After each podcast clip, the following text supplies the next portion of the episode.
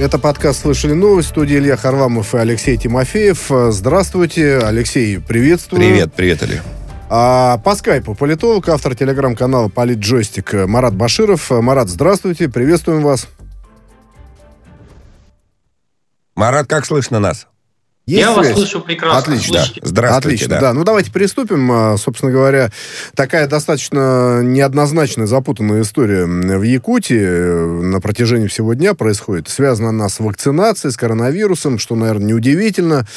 Но, тем не менее, в общем, реакция была бурная у людей, поэтому ну, нельзя не обсудить. В общем, первая новость звучала так, что власти Якутии решили ввести обязательную вакцинацию, обязательную вакцинацию, и, в общем, штрафовать работодателей на довольно приличные суммы, если, в общем, они не смогут обеспечить явку на вот эти прививочные пункты своих работников. И, кстати говоря, тут же заинтересовались этим опытом. Ну, это еще не опыт, это только инициатива в Югре. Ну и пошла, естественно, реакция в социальных сетях, в медиа. В общем, как же так, а как же права человека, что такое обязательная вакцинация и так далее. Потом, после этого в официальных пресс-релизах, в сообщениях из Якутии слово «обязательное» заменили на массовое, но, тем не менее, вот я посмотрел, главный государственный врач, санитарный врач по республике Саха-Якутия Маргарита Игнатьева, она все-таки говорит, что работодатель, значит, вправе требовать данные о вакцинации сотрудников, значит, объяснения с них брать, если они отказываются, письменные, да, и обязывать их явиться в прививочный пункт. Скажите, пожалуйста, Марат, вот в связи с этим, а может быть, ну, учитывая темпы вакцинации, в общем, то, что болезнь-то никуда не девается, она, в общем, себя коварно ведет. Может быть, пора действительно массовую вакцинацию где-то в каких-то регионах вводить? Массовую ты имеешь в виду обязательную? Нет, нет, нет, нет, да, массовую в Якутии, нет, обязательную, обязательную. Да. Так, пилотные регионы, обязательная вакцинация, штрафы, ну, бог с ними, с правами человека, жизнь-то дороже. Ну, давайте скажем, что вообще основа любого государственного управления – это закон.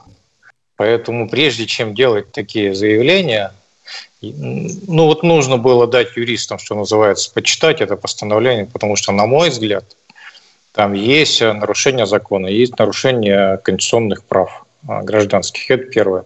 Второе, да, никто не стремится заболеть.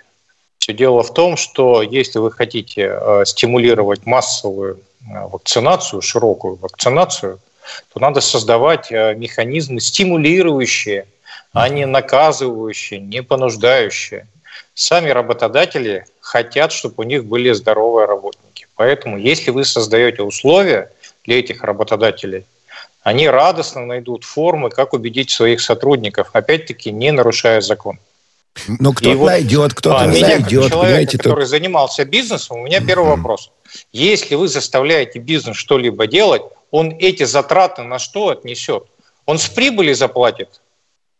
Вы хотите, чтобы он с прибыли заплатил? Нет, это нарушение закона. Значит, вы должны ему дать или все это бесплатно, скомпенсировать ему затраты, или как минимум дать, отнести эти затраты на себестоимость той продукции или услуг, которые они выпускают. Вот в чем разница законного подхода государственного управления и незаконного. Вопрос, вот, Леш, мы обсуждали вчера, да, что лучше всего кнут и пряник. Ну, ну да, позитивная да, мотивация да, да, и штрафные санкции. Да, ну. штрафные санкции, но желательно без нарушения Конституции, без попрания базовых прав человека. Это уж совсем как бы э, Северная Корея. Но, тем не менее, э, смотрите, если мы говорим о стимулировании. Вот, например, в Москве, я знаю, что там э, вроде бы обещали, по-моему, пенсионерам, да, там тысячу или какие-то ну, скидки. Да, деньги, ну, деньги. Что-то, да, ну, какие-то незначительные суммы, а может быть и значительные. По нынешним пенсиям. Вот какой, с вашей точки зрения, должен быть стимул? Если денежный, то, опять же, работодатель-то вряд ли этому обрадуется. Смотря за чей счет. Если за счет бюджета, то есть вы понимаете, Нет, ну это что понятно, если у вас да. много людей заболеет, то вы будете тратить деньги из фонда социального медицинского страхования. Есть второй вариант. Эти деньги сейчас направить как-то Да, через вот эти производственные площадки и потратить меньше. То есть все в конечном итоге меряется в бизнесе рублем. Марат, верно, только... простите, пожалуйста. Абсолютно, абсолютно логично и очень убедительно вы говорите. Но ведь тут такое дело-то, что, ну, насколько я понимаю, невозможно просчитать, там, когда будет третья волна, будет ли четвертая, пятая и, и последующие. То есть никто не знает в конечном итоге, какими убытками может обернуться для предприятия, бизнеса и экономики страны невакцинирование да. населения. А есть еще русская авось, совершенно знаете... Верно. Да. Все думают, ну, не все, многие, что, ну, пронесет, как-нибудь затихнет, куда-нибудь денется, как он была просто Эбола, по... да, и сама, самоликвидировался вирус да. этот. Посчитать там, посчитать в денежном эквиваленте затраты на прививки или там на, на позитивную мотивацию. Вот, да, Собянин совершенно верно обещал, значит, выделить деньги лицам старше шестидесяти лет, но не деньги, точнее, а скидки на товары в магазинах и так далее. Это, это все равно деньги в в конечном выражении из там соцбюджета там, или какого-то другого, из кубышки пресловутой. Это посчитать можно, вот эти затраты. А можно ли посчитать те риски, которые возникают в связи с распространением коронавируса? Ну, мы для этого с вами и платим налоги, чтобы государство именно так и действовало. То есть, чтобы оно считало, оценивало риски и предлагало, и предлагало нам оптимальные варианты за счет э, бюджета, для того, чтобы эти социальные вопросы решать. Оно... Иначе не будет э, государства. Это основа государства. Мы для этого платим налоги. Не для того, чтобы они нас заставляли что-то делать за свой счет э, дополнительно. Ну, а скажите, а вот если действительно говорить про денежную мотивацию, эту позитивную, да, вот в таком массовом режиме мы не видим, да, что бюджет на это деньги не расходует. С вашей точки зрения, почему? Мне кажется, что многие власти думают, что народ очень боится. А вы сами сказали, авось да небось, это основа российского э, менталитета. Надо это ломать, надо искать тех людей, которые будут убеждать, что нужно э, вакцинироваться. Но самое главное, я думаю, что вот я просто по себе оцениваю, я вроде бы переболел, да, я пока не очень вакцинируюсь, но я держу в голове, что вот обычный вот этот взрыв ОРВИ где-то будет осенью, и я пойду еще вакцинироваться, ну, наверное, где-то в сентябре, я так думаю. А знаете почему? Я нигде не могу найти ответ на один простой вопрос. Если я сейчас вакцинируюсь, мне потом осенью еще нужно вакцинироваться, а если я вакцинировался спутником ВИ, мне потом другой вакцины. Можно вакцинироваться? Люди мыслят очень просто. Вот на эти вопросы нужно давать очень понятные ответы, не запугивать, а искать, значит, то, что э, шевелится в голове у людей, и давать эти ответы. И тогда все будет хорошо. Ну да, справедливо, но единственное, конечно, не могу согласиться насчет того, что надо ломать менталитет. Он все-таки веками складывался, да, это, это а работа, как, как это работа, господи, да, работа тут... на десятилетие, наверное. Ну, поэтому... ну, ну хорошо, скажем, учитывать его. Окей. Ну, учитывать, хорошо. Да, давайте, да, давайте да. дальше двигаться. Значит, тут вот э, назвал себя глава Республики Коми Владимир Уйба Путиным. Ну, как бы фигурально, образно, да, там была некая дискуссия с жителями, они возмущались и, в общем, захотели президенту написать некую жалобу а, на не очень благополучно обстоящие дела а, в их, а, так сказать, регионе, да, ну и, собственно говоря, господин Уйба ответил, что вот для вас я Путин, это я процитировал, да, ну и пошла, опять же, волна информационное обсуждение, а, значит, более того, есть комментарий и реакция, точнее, Кремля, а, значит, вот Дмитрий Песков высказался в том духе, что у губернатора много не доброжелателей, которые выдирают из контекста какие-то цитаты, потом начинают засорять интернет, но при этом Песков уточнил, что губернатор, господин Уйба, говорил о том, что есть полномочия, то есть вот он намекал на то, что у меня, как у губернатора, есть полномочия, но, так сказать, не обязательно вот к президенту обращаться. Что для вас эта история? Это просто, ну, какой-то комичный случай или, или нечто большее? Нет, вы знаете, тут несколько аспектов. Во-первых, я работал в Республике Коми и прекрасно понимаю как раз, опять-таки, значит, менталитет финно-угорских народов. Смотрите, Уйба очень открытый человек, и это правда. Он высказался не очень удачно, это тоже правда. Но то, что он сказал, да, что он есть часть Путина на территории республики, это тоже правда. Абсолютно, потому что да. на самом Не часть, деле а, он, а целый Путин. Он, он, ну, мы же говорим, что он неудачно Ну, понятно, да, да, да. да. А его туда направил президент. Потом Уйба пошел на выборы, и это решение президента было подтверждено уже прямым голосованием жителей этой республики. Уйба имел в виду, что в любом случае вопросы придется решать ему. То есть он прекрасно понимает, даже если кто-то из граждан пожалуется на какой-либо вопрос в Республике Коми, администрация президента, если только это не касается Уйбы, да, что он там совершил какое-то преступление, вот я прошу а, расследовать. А если есть какие-то вопросы, связанные с госуправлением, это письмо отправят, отправят Уйбе. Он будет его исполнять. Единственное, администрация президента поставит этот вопрос на контроль. Она потом у Уйбы спросит: так, у нас было письмо, вот такие запросы, что ты там сделал, отчитайся. Вот с этой точки зрения он им говорит: ребята, зачем время терять? Вот мне сейчас расскажите, там же вопросы касались не республиканского значения. Он же приехал в один из поселков, и там были вопросы, связанные с местным самоуправлением. Местное самоуправление, кстати сказать, у нас по Конституции является отдельной ветвью власти. Угу. Вот что имело в виду, в виду Уйба. А так, конечно, ему нужно, ну, это тренинги пройти. Он за один месяц уже успел два раза сказать такого. Вот знаете, я, а, вот когда Хотя вы, он публичный э, человек, он ФМБА возглавлял, ну, федеральное медицинское биологическое. Я, я, да. я, я все-таки, наверное, позволю не, не согласиться, но сказал, да сказал, потому что он ровно это имел в виду. Я, я власть здесь. Вы хотите обращаться к власти, вот я здесь власть. Но да? это слишком образно, это ре, а, реакция была искаженная. Вот, да, потому я что хотел, произнесено имя верно, президента. Совершенно верно. Вот я про реакцию, которая, и вот возвращаясь к тому, о чем ты уже сказал, да, реакция Кремля, Песков, когда говорит, что вот недоброжелатели и так далее. А ведь действительно, если там, ну, как-то задуматься над феноменом распространения вот этой, вот этой новости, но не было средств массовой информации, которое не, не напечатало э, вот, эту, вот эту фразу Уйбы. Да, а, сейчас, а, наверное, еще будут версии о заговоре что? появляться, да. Но я на... даже не... не... Ну, вот а почему на, бы нет? На, Поспекулировать можно. Насколько, я уж не знаю, сильны конкуренты э, э, Уйбы, которые использовали вот эту оговорку? Или, может быть, дело... Или пресса так устроена, Совершенно что верно. она ловит да. э, вот такие вещи, да, и как бы раскручивает. И почему... Да, и почему мы на них ведемся, на эти вещи, на которые, казалось бы, ну, что тут обращать внимание? Ну, кто-то что-то там ляпнул, ну, уж простите, да, не, не, э, не хочется оскорблять ни, ни губернатора, ну, да. никого. Но так оно и есть. Но просто кто-то что-то ляпнул, все зацепились, все, вот инфоповод создан, шумиха и так далее. Где на, на месте, ну, собственно, где там яйца выеденного не стоит, это, это, эта история. Марат, ну что, пресса или, или, или кто? Или ну, пресса для того и создана. Мы должны вцепляться, блогеры, сети, искать вот такие ошибки. Это была ошибка, это была словесная ошибка. По сути, верно, а высказано было неправильно.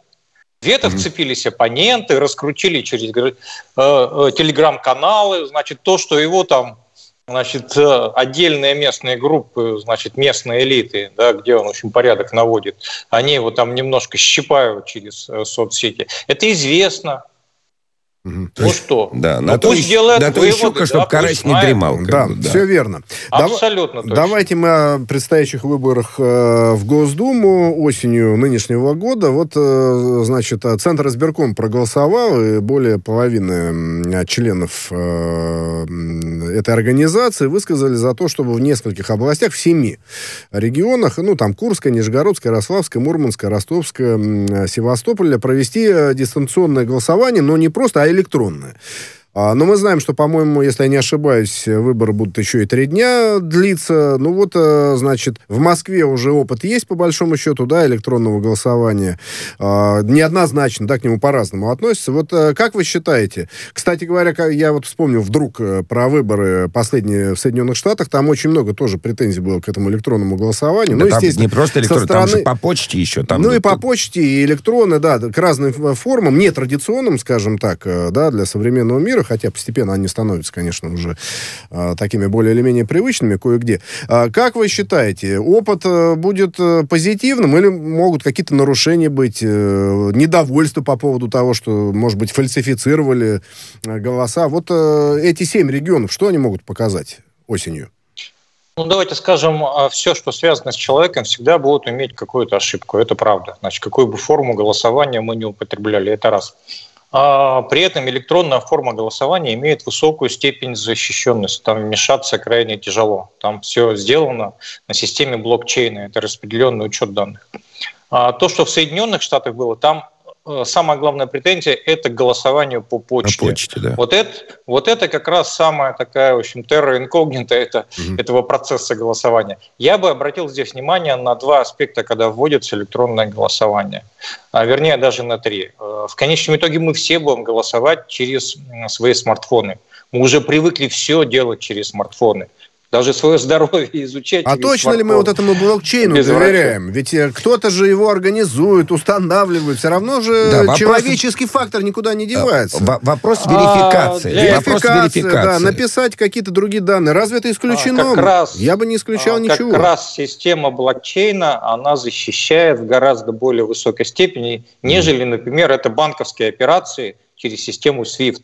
Блокчейн – это вообще система верификации всего и вся на будущее. Вот про два важных аспекта. Первое – мы вовлекаем молодежь в этот процесс голосования. На избирательный участок они могут не пойти, им лень, они будут кататься на своих роликах. Угу. А вот э, войти в смартфон, кнопочку нажать и об этом забыть, они это могут. Они это делают очень Слушайте, быстро. Слушайте, извините, пожалуйста. А, второе. Да, да, пожалуйста, давайте второе. У меня тут соображение возникло по ходу беседы. А второе. У нас с вами полмиллиона граждан Российской Федерации, которые живут на территории ЛДНР. Это Луганская народная mm-hmm. и Донецкая народные республики. Мы там участки открыть не можем. Это территория Украины, они не дадут согласия там открывать участки. Именно поэтому выбрана одна из областей, где электронное голосование вводится. Это Ростовская область. Как раз граждане этих двух республик Соседние, будут иметь да. возможность проголосовать двумя способами. Mm-hmm. Или в электронном виде, или, соответственно, приехать в Ростовскую область. То есть я просто вот... Э, я так понимаю, что остается и традиционное голосование, когда ножками надо прийти на участок, да, вот в этих семи регионах. Потому что, ну, если брать людей старшего да. поколения, они вряд ли все повально будут голосовать через интернет. Это очевидная вещь, да? Да, а, и а третья что-то, форма, что-то не забывайте, да. еще... Еще на дому, можно вызвать на, дому. на дом. Да. да, да, это тоже... Знаете, просто когда вот возникают речи э, о, об электронном голосовании, я как этот лудит или неолудит, значит, или, или, не знаю, ватник, старовер, я знаете, о чем думаю? О том, что, ну, для меня вот... Э, Но страшная такая история какая-то. Когда мы ставим подпись, мы вообще цивилизация слова, да, вначале было слово, и мы цивилизация книжная. А здесь вначале речь идет... Вначале было слово, а что в конце будет, не сказано а, в Святой да, книге. Скорее Может всего, быть, в конце цифра. будет цифра. Цифра, да. совершенно верно. И вот когда мы ставим подпись в бюллетене, это некий акт, да, мы, мы расписываемся. И мы а туда когда... пришли, да, понимаете, а когда да, мы нажимаем... это некий живой процесс. Совершенно верно. А когда мы нажимаем кнопку, это в каком-то смысле обесценивается, оценивает, ну, вообще и, и нашу цивилизацию, и, собственно, наш, наш выбор. Но нажать да. кнопку очень просто, знаете. Что скажешь, Марат? Или это просто удобно, и не нужно слишком много да, значения и, придавать. И это да. мои просто староверские это, какие-то да. такие. Ну, просто да. удобно, просто классно, клево. Да. Щелкнул и пошел яичницу жарить. Но обратите внимание, в метро книги в бумажном варианте читают взрослые люди. Я, кстати, Молодежь только в бумажном читаю книги. Mm-hmm. Да, а молодежь крайне редко читает, вот, значит, что-то несет в руках, да, в общем, бумажное, журнал, книгу. Нет, они все через смартфон. Он одновременно играет, голосует, продает, переписывается с девушкой, а, ему так удобно. Продает и покупает. Марат, давайте еще у нас две темы, до перерыва мало времени. Значит, вот все больше авиакомпаний заявляют о том, причем не только европейских, но и азиатские, я смотрю, Сингапур Airlines в частности, значит, мораторий на пролет на территории Беларуси вводят, да. Собственно говоря, есть тоже реакция Кремля. Вот господин Песков сказал, что решение Евросоюза по полетам над Беларусью, за это решение будут платить пассажиры. Ну, понятно, что может удорожать подорожание билетов произойти. Но, тем не менее, все больше и больше этих авиакомпаний становится. Ну, каким-то образом для Александра Григорьевича Лукашенко это является важным фактором? Или уже, в общем, какие-то красные линии преодолены, да и бог с ним, пусть летают через Польшу или там еще через что-нибудь? Ну, он, конечно, потеряет деньги, потому что авиакомпания платит за пролет, это будет исчисляться какими-то миллионами долларов. Та же Украина в год платит девятнадцать миллионов долларов. Думаю, в конечном итоге он потеряет миллионов сто. Для него это не убойная цифра. А вот для компании это вполне возможно будет значительный ущерб. Пока они думают о репутации, но я хочу обратить внимание, что ни одна авиакомпания на самом деле не подчиняется национальным государствам с точки зрения пролета над чужой территорией. Над чужой территорией, вернее, над территорией своей страны, да, там регулируют национальные регуляторы. Mm-hmm. Если авиакомпания принимает решение лететь через Беларусь, лететь через коридор, который установлен, это ее право. Вот пока у них борются, что называется, репутация и кошелек. Ну, а посмотрим, вот, кто вот, победит. Знаете, я прошу прощения, а вопрос-то все равно остается. А стоило оно того? Вот смотри, сейчас в, в государственной авиационной компании кризис. Там работают люди, они получают зарплаты. Прямой убыток для не просто для страны, но, не просто для компании, но и для экономики страны. И, и я прошу прощения, чаше... а репутационные... Это я вообще... Это, это, это мы репутацию... не рассматриваем, да, не у нас рассматр... времени нет, просто нет. Да. Да. А на другой стороне значит, блогер, которых может быть десятки, в которых точно а так я, же можно... Он не блогер. Это опасный блогер, Нет, который... Я, я, хорошо, он Нет, опасный блогер. он не блогер. Это человек, который в четырнадцатом-пятнадцатом году находился в составе батальона Азов. Азов. Мы да вы знаем. Что, слушайте, он молодой парень совсем. Да, да, да, да. Это правда. Есть ну, а думаете, там а, взрослые дяди, что ли, только воюют? Марат, Нет, конечно. Я, я к тому, что, слушайте, но на его месте могут быть десятки, в которых можно точно так же вкачать бабло, дать им возможности и ресурсы для того, чтобы они создавали не нехта, а пехта, мехта, и, и, и, ну, просто десятки таких можно создавать, понимаете, с помощью денег. Это правда, но Некста – это структура, которая управляется польской разведслужбой. И когда Лукашенко э, воспользовался ситуацией, когда этот самолет сел, скажем так, осторожно. Да, ну хорошо, вы выразились очень красиво. Мы пока не знаем. Про солдат Хамаса мы уже забыли, да, их не было. Ну, да, в общем, тоже нужно, в общем, доказывать. Надо подождать, что скажет этот э, Протасевич и какие, в общем, доказательства э, белорусские спецслужбы в конечном итоге получат. Если будет что-то весомое, тогда, конечно, вот эти вопросы безопасности, uh-huh. они э, перевесят все экономические Марат, потери. Можно на эту тему коротко буквально э, ваш ответ? А вот не является ли это символической такой историей, да, вот отказ? Понятно, что она вызвана конкретными действиями. Э, символической историей по, э, значит, погружению Белоруссии в изоляцию в некую, да. Вот начинается с этого. Потом понятно, что уже есть санкции, уже много чего есть. Просто вот э, нарастает снежный ком. На моей памяти это пятая, по-моему, попытка пятая. Удушить Белоруссию санкциями. Нет, Александр Григорьевич живуч. Он живуч, он как, э, как этот вот э, из... Э, Сказок? Нет, нет, терминатор, который металлический, а, он все а, время, значит, ну, да, да, да, да, да, восстанавливался. Давайте вот о чем. Ну, в продолжении, собственно говоря, этой истории, о заявлении Дмитрия Пескова о том, что Британия одержима русофо... русофобией, да, в связи с тем, что, в общем, связали в Лондоне то, что случилось в Минске, вот эту посадку, значит, значит, с действиями Москвы. Ну, соответственно, в общем, видимо, эм, намекая на то, что российские спецслужбы причастны к этой истории. А, ну, что тут еще можно добавить, Марат? Может быть, есть, к словам Пескова, о русофобской одержимости Великобритании какие-то ваши соображения? Ну, про британцев, в общем, все понятно. Я бы обратил внимание слушателей на то, что полчаса назад вышло заявление Меркель, которая сказала, что у Евросоюза нет никаких доказательств о том, что Россия причастна к... Mm-hmm. этой истории. Но Британия-то не в Евросоюзе, видите ли. И, а, и, нужны, ли, и нужны ли им эти доказательства? Играет, вот в чем дело. Играть, да. Мы же помним вот, с вами этот вот, мем уже, да, highly likely. Вот с, с большой долей вероятности мы можем сказать. Не, и не надо никаких не, не, ну, фактов. Там сразу они потянули к Северному потоку, это понятно. То есть, чтобы это далеко идущая была ну, история. Совершенно да, верно. Да, то есть, есть... бездоказательно, без, не, не, не, без аргументов, просто навести ярлык. То есть, вопрос ярлык. В чем? Нужно ли на это реагировать? Или действительно у Британии есть какие-то инструменты? Инструменты, как-то, так сказать, наказать с ее точки зрения виновных? Наказать нет. Я думаю, что британцы, как и многие русофобские, да, значит, элиты вот этих стран, которые вокруг нас нервничают из-за встречи президента Путина и Байдена. Они боятся, что там может что-то повернуться, да, и в их жизни будут значительные перемены. С чем-то придется смириться. А в Британии что-то может э, повернуться? Вернее, в Вашингтоне по отношению к Британии после встречи с Путиным? Да, конечно. США могут ослабить санкции против России. А вы допускаете такую возможность, что и санкции... Ну, давайте, у нас эта тема же... Это мы, нет, это мы еще отдельно да, обсудим, да, ну, просто да, буквально да. У нас еще двадцать секунд. Ну, ладно, давайте э, скажем о том, э, значит, процитируем еще раз Дмитрия Пескова. Вот он говорит, мы терпеливо наблюдаем, мы не соглашаемся с этим, ну, вот с такими заявлениями Лондона. Э, э, но понимаем, говорит Песков, что это тот случай, когда нет смысла пытаться что-то объяснить. Ну, в общем, я предлагаю нам сделать паузу и, в общем-то, не объяснять... Э, э, некоторые заявления Лондона. В студии Илья Харламов и Алексей Тимофеев. По скайпу политолог, автор телеграм-канала «Политджойстик» Марат Баширов. Делаем небольшую паузу.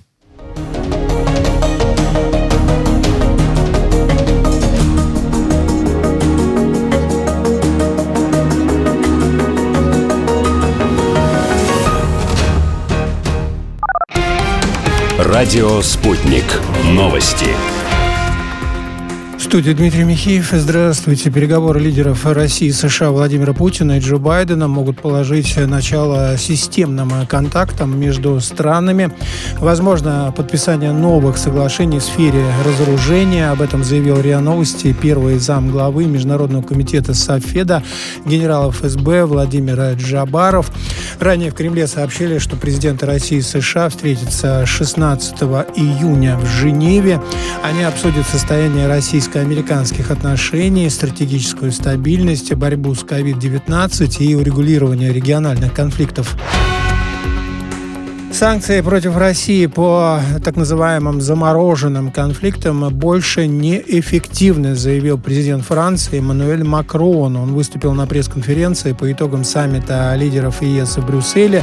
Канцлер ФРГ Ангела Меркель заявила, что призвала в ходе обсуждения на саммите ЕС к диалогу с Россией.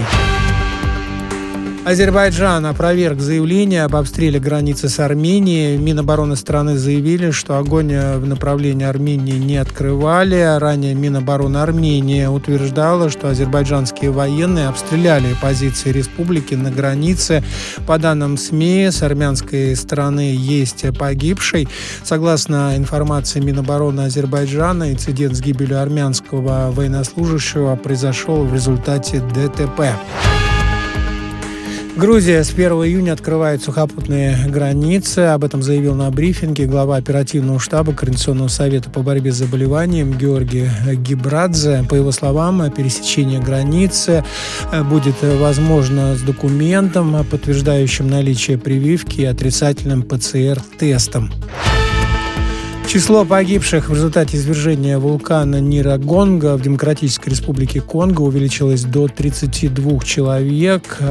Об этом передают СМИ ссылкой на местные власти. Ранее они сообщали о пятнадцати погибших. В понедельник в город Гома прибыла правительственная делегация для оценки ситуации и передачи гуманитарной помощи. Как прожить дольше ста двадцати лет, рассказали ученые. Специалисты выяснили, что с возрастом организм утрачивает способность к какому-либо восстановлению после стресса. В районе сорока это требуется две недели, а после восьмидесяти до шести недель. Ученые придумали приложение, которое позволяет распознавать скорость восстановления человека.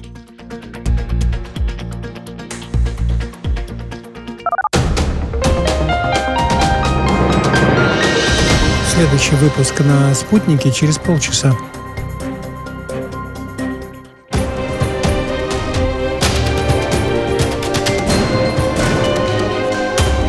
Радио «Спутник». Говорим то, о чем другие молчат. Вчера по телеку видел. Мне тут по телефону сказали. В соцсетях только и обсуждают, что... И так десятки раз каждый день. В эфире «Радио Спутник». Всегда правильный ответ на вопрос. Слышали новость? студии Илья Харламов и Алексей Тимофеев. По скайпу политолог, автор телеграм-канала «Политджойстик» Марат Баширов. Марат, еще раз вас приветствую. Здравствуйте, Марат. Здравствуйте. Тут вот есть довольно срочное сообщение о том, что Софья Сапега, которая, предполага... которая является предполагаемой девушкой, значит, Романа... Про... Как его фамилия-то? Протасевич. Протасевича, да. Протасевич. Да, вот. да, позволил себе непозволительно забыть фамилию. Значит, но не о нем речь, а вот о Софье Сапеге. Ее арестовали Российская на два месяца. Гражданка. Да, она российская гражданка, она училась, по-моему, в белорусском, да, вузе. Но это не столь важно. В общем, где-то она работала, из Польши там по работе была вроде бы связана.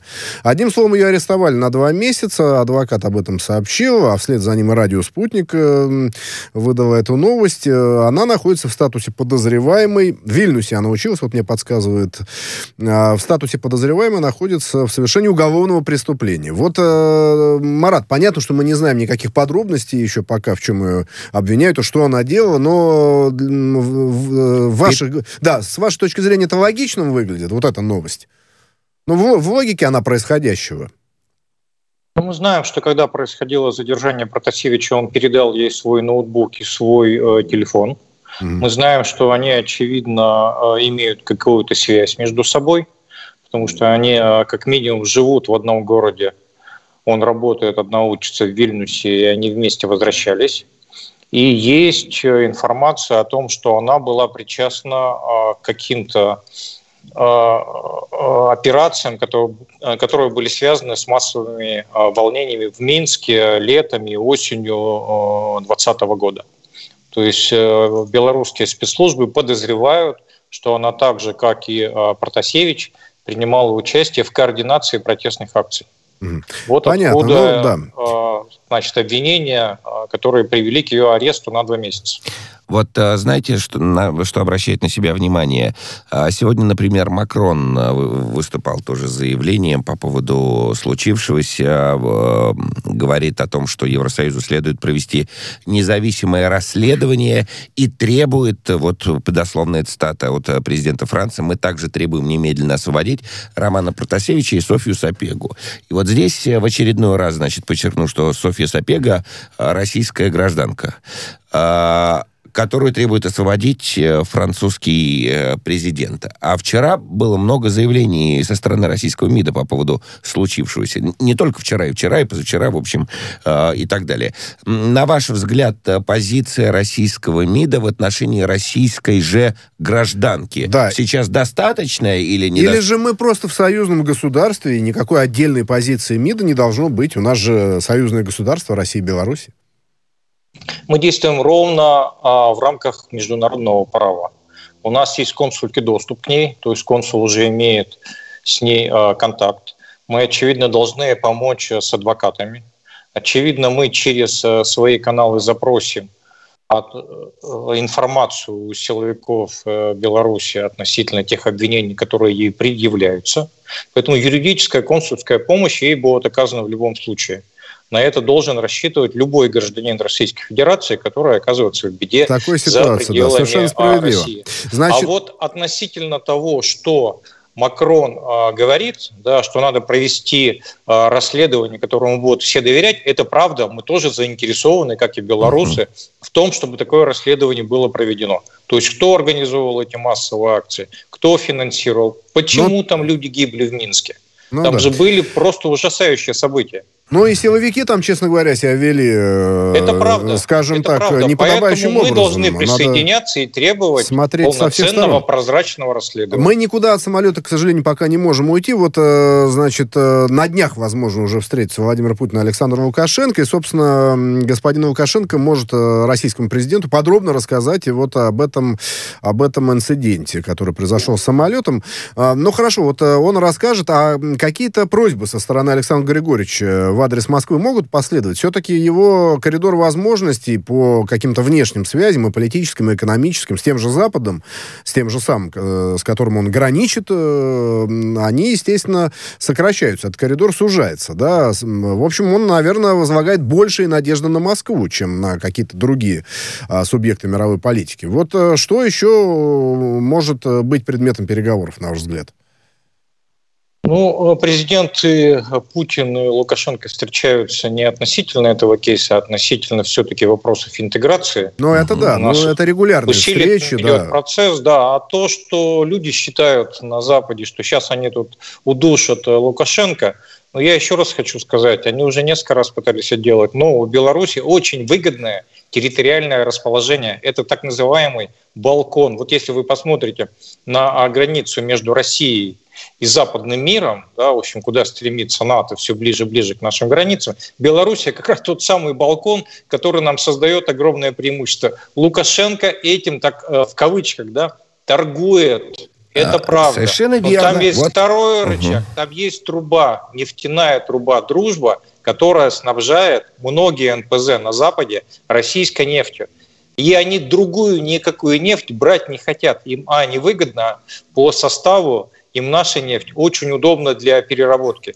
Поэтому я думаю, что месяца два сейчас все пошумят, и а потом Лукашенко опять споет какую-нибудь песню и... И, и, отпустит, обманет, и, и, и, и возможно, обманет. Отпустит Протасевича, о чем я уже говорил. Вот, нет, тут, это вряд ли. Нет, нет. Это как раз вряд ли. Делаю чтобы... ставку, что не отпустит. Ну вот можем, да, можем поспорить. Осудит и отпустит. Осудит и отпустит, думаю, совершенно верно. Осудит и отпустит. И а у меня, знаете, какой вопрос? Да, совершенно верно. Уникальность и непотопляемость белорусского президента обеспечена там многими, многими факторами. С одной стороны, вот этим географическим детерминизмом, а с другой стороны... И личными качествами, Александр Григорьевич. Вот я про личные... всего. Совершенно верно. Вот я хочу спросить у вас про личные качества Александра Григорьевича. А на ваш взгляд, вот те, скажем так, тенденции или тренды, которые сейчас происходят в рамках союзного государства, в рамках вот двусторонних российско-белорусских отношений, не сокращают ли количество векторов в многовекторной политике Александра Григорьевича Лукашенко до одного? Нет, Китай еще остается все-таки. Да, Марат? Как ну, считаете? Ки... ну, Китай все-таки это в первую очередь деньги, да, ну, это деньги, инвестиции, да, да. Но никак не а, военная поддержка, Со- или территориальная, такая, или торговая да, поддержка да. Китаю. В общем-то, от э, Беларуси нужно только одно – это э, удобрение. Mm-hmm. И технологии, которые у них остались с точки зрения производства вооружений. Ну, да. А все остальное, конечно, Беларусь... В идеале, ну, Китаю там, в идеале там нужна Китаю военная база недалеко от Европы. Это в идеале, да? Вот. Это не значит, что она там появится. Нет, это фактор давления. Это фактор не, давления не, не. на европейцев. Нет, это слушайте, важная вещь. Я, я нет, нет, китайцы строят только там, где идут их торговые пути. Mm-hmm. Да. А вопрос-то остается про сокращение количества векторов в многовекторной политике Лукашенко. Вы, вы абсолютно правы. Эта ситуация подталкивает э, Лукашенко в наши объятия. Это правда. А, да. Марат, в завершении этой темы у нас еще одна, три минутки с лишним осталось. Вот прям коротко, если можно. Вы говорите, что в последнее время интенсивно идет интеграция. А вот ну, за последний год-два какие-то решения-то приняты в рамках этого процесса? Вот просто решения. Огромное решение – это перевод массы транспортных потоков на наш пост, порт Услуга. Это под Питером. Mm-hmm. То есть все нефтепродукты, которые мы раньше э, транспортировали, то, что не через трубу, да, значит, это шло через танкеры, которые загружались как раз в Прибалтике. Сейчас весь вот этот сухогруз, все нефтепродукты уходят в Услугу. Для нас это крайне выгодно. И это серьезная зависимость э, Беларуси от нас. Значит, почему еще Прибалтика так нервничает, так она шумит и скандалит, флаги срывает? Они лишились огромного объема перевозок по железной дороге, и это ставит их железные дороги просто за грань, глубокую грань mm-hmm. нерентабельности. И второе, их порты будут закрываться. Понятно. Больше никакие грузы никто не возит. Давайте на десерт, что называется. Может быть, самое важное в июне в международной политике, что случится уже вроде бы ничего, ничего этому не мешает, потому что Кремль и Белый дом подтвердили место и время встречи Владимира Путина и Джо Байдена. Это Женева, шестнадцатого июня. Что от встречи вы ждете? Четыре вопроса будут обсуждены. Первое – это безопасность международная, связанная в первую очередь, конечно, с ядерным оружием. Второе – это двусторонние прямые отношения Россия-США. Третье – экология. И четвертое – это пандемия. После этого будут созданы э, где-нибудь значит, десять-пятнадцать рабочих групп, которые будут уже прорабатывать более, более мелкие вопросы. А ну, стороны выскажут обеспокоенность да. по каким-то темам. Да? Про Украину Но это вы... будет сверка. Про Украину выделенно будут говорить? Я думаю, что президенты скажут э, свои позиции относительно этого кейса, и после этого это уйдет на рабочую группу. Вот из тех четырех вопросов, которые вы обозначили, э, в итоге, слушайте, ну если будет встреча, значит уже стороны договорились, как мне представляется, об некой итоговой декларации. Вот что там, что там будет написано. Какие-то вопросы будут решены, а какие-то под вопросом. Например, российско-американские отношения все же под вопросом, или все, стороны договорились? Ну, стороны уже взяли серьезную, что называется, паузу, чтобы ухудшать дипломатические отношения. Да. Мы остановили высылку американских дипломатов. Они сказали, что не будут фактически серьезно давить на «Северный поток-два» и на Германию. То есть такие уступки уже на самом деле налицо. Я думаю, что итоговая, в общем, декларация, она, конечно, будет носить такой общий характер, но с точки зрения отношения США и их вассалов, я думаю, что на русском языке будет... Это выглядит следующим образом. Всем остановиться, стоять и ждать. Все понятно. Но сам вот, факт, да. да, сам факт Хорошо, встречи, да. как Коротко отмечают в таких случаях политологи, само по себе уже это неплохо. Спасибо большое. Спасибо. По скайпу политолог, Интересно, автор спасибо. телеграм-канала «Политджойстик» Марат Баширов.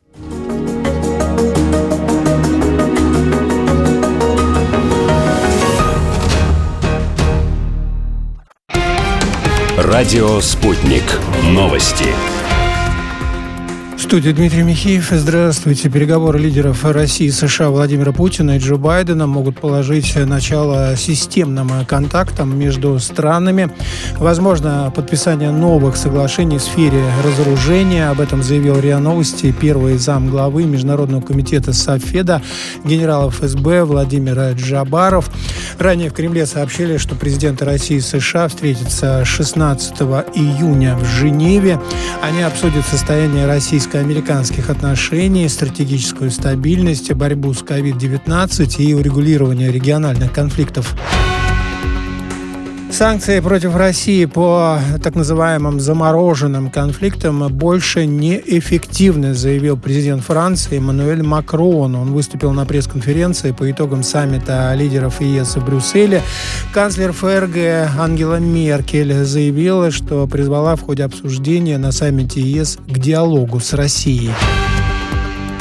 Азербайджан опроверг заявление об обстреле границы с Арменией. Минобороны страны заявили, что огонь в направлении Армении не открывали. Ранее Минобороны Армении утверждала, что азербайджанские военные обстреляли позиции республики на границе.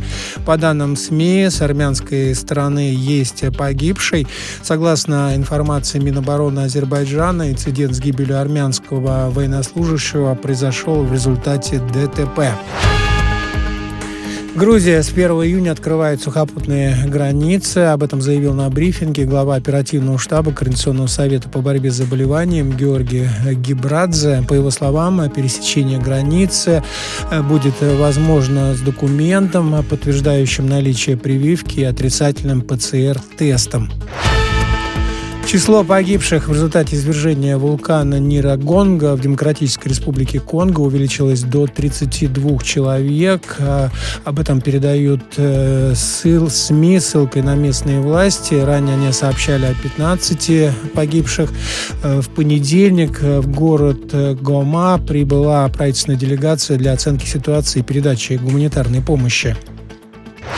Как прожить дольше ста двадцати лет, рассказали ученые. Специалисты выяснили, что с возрастом организм утрачивает способность к какому-либо восстановлению после стресса. В районе сорока это требуется две недели, а после восьмидесяти до шести недель. Ученые придумали приложение, которое позволяет распознавать скорость восстановления человека.